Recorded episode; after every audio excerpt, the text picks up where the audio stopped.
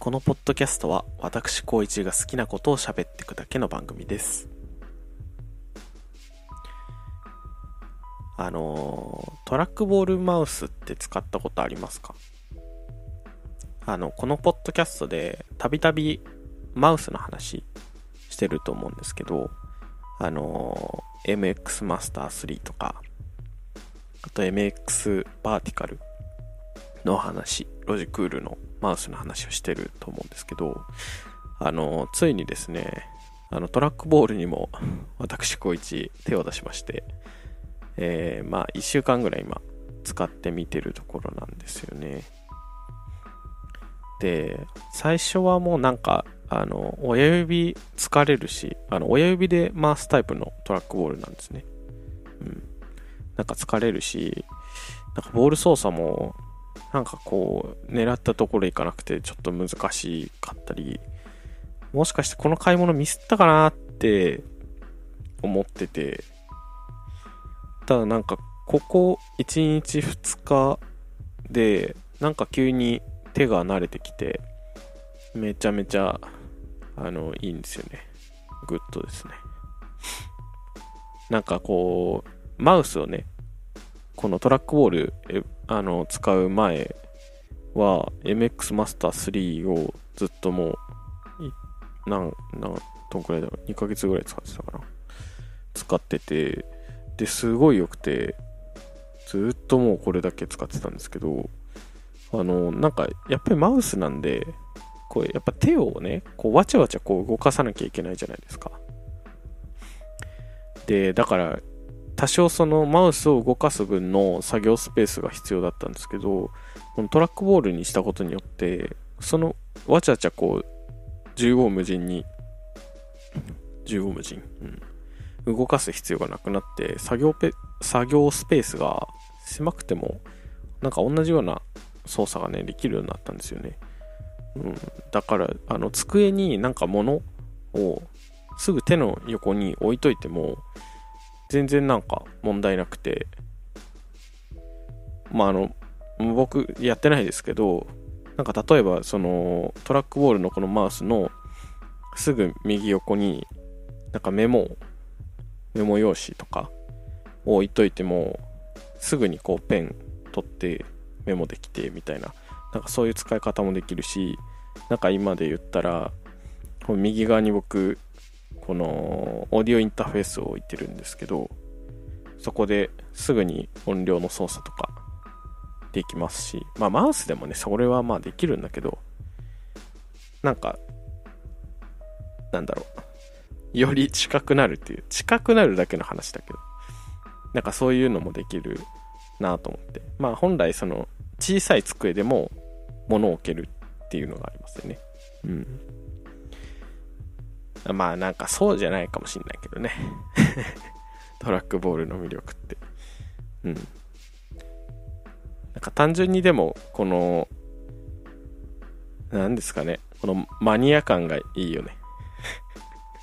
はい。で、あの、僕が買ったこのトラックボールのマウスなんですけど、まあ、これもロジクールの MX シリーズの MX エルゴっていうやつで、結構ね、いい値段するんですよ。いくらしたっけな。まあ1万円台のやつだったと思うんですけど、これちょっとあの手首のね、角度を2段階ですけど変えられて、あとは、なんかあの MX バーティカルよりちょっと、あの、浅い、角度浅いかなっていう感じですけど、まあそんな感じのイメージで、こうちょっと、なんだろう、手首を立てる感じの角度に調節ができて、まあ、その手首の負担も多少軽減するし、あと、僕、MX マスター3で、めちゃくちゃこの進むも、進む 進む戻るボタン、アンドゥリドゥみたいなボタンをブラウザ操作してる時とかめちゃくちゃ使ってたんですけど、それがこの MX エルゴでもついてるっていう、そう、かなりいいですよね。で、あと、あれか。MX マスター3だと横ホイール。水平スクロール用のホイールがついてて、これもめちゃくちゃ僕使ってて、あの、もう横のスクロールができないマウスだともうちょっと無理だなって思ってますでこの MX、えー、エルゴはその横ホイールはないんですけどえっとこの普通の縦のホイールで、えー、これを横に倒すと水平ホイールっていうか水平スクロールができるですね。なんか僕が前使ってたあのマイクロソフトの Bluetooth マウス3600ってやつだっけ？あれも同じように横にホイールを倒すと、えー、水平スクロールができるっていうマウスだったんですけどそうでまあ水平にできてしかもねあの、この MX マスター3みたいにホイールのタイプだとなんかいっぺんいっぺんにってか結構遠くまでスクロールしたい時ってかなり親指をこうくるくるくるくるしなきゃいけないんですよ。はい。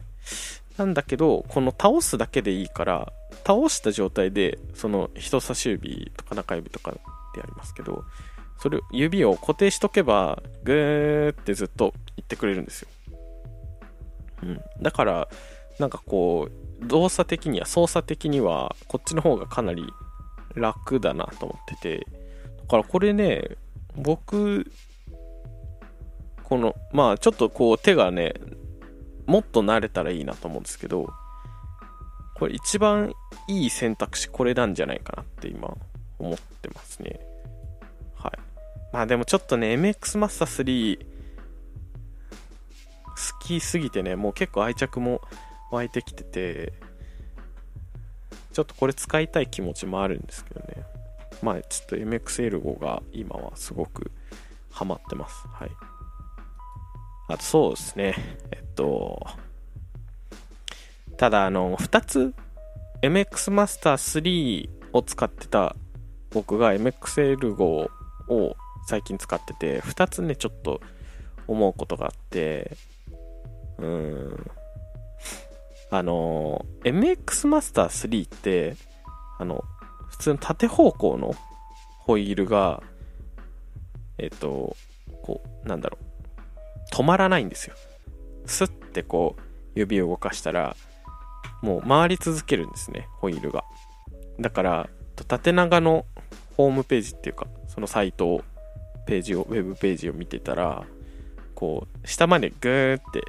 1回のスクロールで、一番下まで行けたりとかするんですよ。うん。で、それがかなり便利だったんですよね。結構情報量の多いサイトを見てるときって、その下まで行くのにかなり時間かかったり、まあ横のバーを、まあ操作してもいいんですけど、それはそれでね、なんか途中経過とかがうまくこう見えなかったりするんですよね。まあそれホイールでもわかんないですけど、早すぎると読み込まないかもしれないけど、なんかまあそこまでカーソルを横の、その場、横に、横、横のバーにそのカーソルを持ってくっていうのが結構大変で、だから MX マスター3のそのホイールはかなり僕好きで、てかこれなんかね、回したくなるんですよ。今もなんかちょっと回してますけど。これが良かったんですよね。で、MXL はその無限に回るホイールじゃないんで、かなりその縦長のウェブページを見ると、ちょっとね、ウェブサイト見ると、結構ストレスなんですよね、そこが。そう、そこだけね、どうかなって思います。で、あともう一つは、あの、充電の端子がミニ USB っていうところですね。これですよ。ね、あの MX マスター3は USB-C タイプなんですよね。ミニ USB、ミニ、違う、これマイクロ USB ですね。マイクロ USB。ミニ USB じゃね。マイクロ USB なんですけど、ちょっとこれね、もうちょっとマイクロ USB はないよね。使いたくないよね。うん。まあ、とりあえず、今回かなり僕、その、この自粛期間というか、テレワークに移るタイミングで、かなりマウスに課金してて、もうだいぶね、ロジクールさんもね、儲かってるんじゃないですかね。ロジテック、ロジクール。なんで、まあ、ちょっと後継機をね、出していただいて、ちょっとこの2点を改善していただしていただけるとなと。もう信じてます、僕は。はい。期待してます。まあ、あの、改善したら絶対買うと思いますね。うん。間違いない。はい。よろしくお願いします。はい。あの、まあ僕の声は届かないと思うんですけど、はい。えー、まあ、えー、トラックボールマウスの話はまあこんくらいなんですけどね。あのー、もう10分ぐらい喋ってますか ?10 分、11分ぐらい喋ってますね。あのー、これ今、今日ね、僕使ってるマイク、いつもと違うんですよ。まあなんか音とかで、まあ分かってる人は分かってると思うんですけど、わかんない。そんな継続的に聞いてくれてる人がいるかわかんないですけど、えっと、今日はね、えー、ダイナミックマイクで撮ってます。はい。えー、ゼンハイザーの E935 っていうダイナミックマイクです。僕、ゼンハイザー最近すごい好きなんですよね。はい。で、なんか前回のやつ、これ、前回のやつ、すごいあの、酒飲んでちょっと酔ってたんですけど、あの、あれはあの iPhone SE の第2世代の本体のマイクで適当に録音したやつなんで、ちょっとまあ比較対象としては良くないんですけど、それまで11回までは、えっと、コンデンサーマイク、アストンのスピリットってやつかなっていうマイクで録音してたんですよね。で、あのマイク、すごい、まあ、クリアに音取れるし、あの、指向性も調節できるし、すごいいいんですよ。あの、ショックマウントがマイクの中に内蔵されてたり。まあ、ショックマウントに普通につけてましたけどね。えー、いいんですけど、なんかちょっとね、コンデンサーマイクって気使うんですよね。気持ち。なんか反響とか、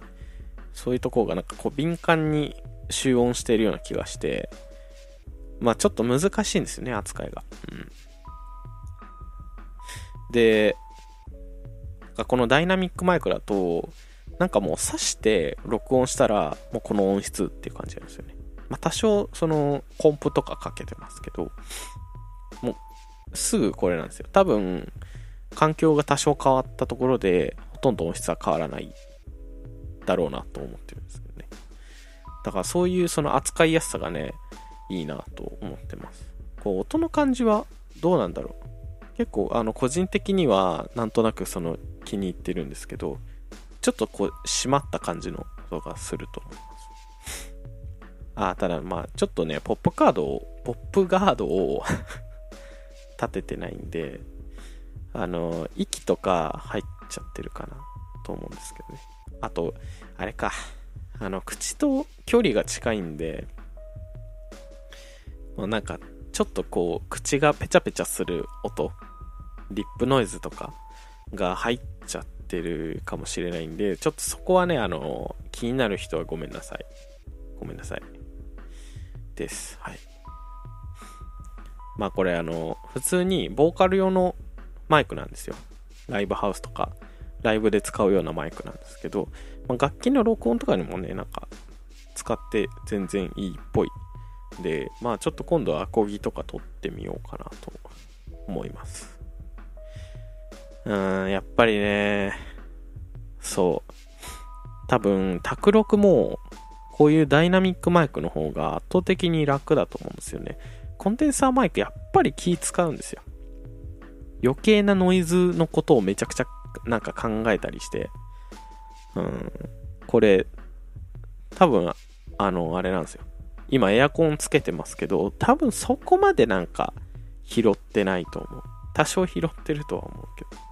ど、うるさくはないと思う。はい。えー、っと、まあちょっとこれは使ってる人間だけの話かもしれないですけど、まあ、あの、聞いてくれてる人の、その、まあ、品質というか、なんだろうね、音質がもう実感できるぐらい良くなればいいなと思ってます。はいえー、まあ、ね、ちょっとね、継続して使っていこうかなと思うので、またなんか気づいたことがあったら、このポッドキャストとか、ツイッターでも取り上げていきたいなと思ってます。はい。あ、そう、それで、ツイッターね、ツイッターなんですけど、このポッドキャストの番組専用のツイッターを最近作りました。全然フォローされてないし、ただ僕があの、最近見たい アカウントをフォローして見てるだけのアカウントみたいになってるんですけど、あんまりね、多分重要ないとは思うんですけど、まあ、なんかもともと、ポッドキャスト関係ないアカウントで、まあ、なんか普通につぶやいてたので、ポッドキャストに興味ない人がポッドキャストのこと話すツイッター、僕のアカウント見てるの、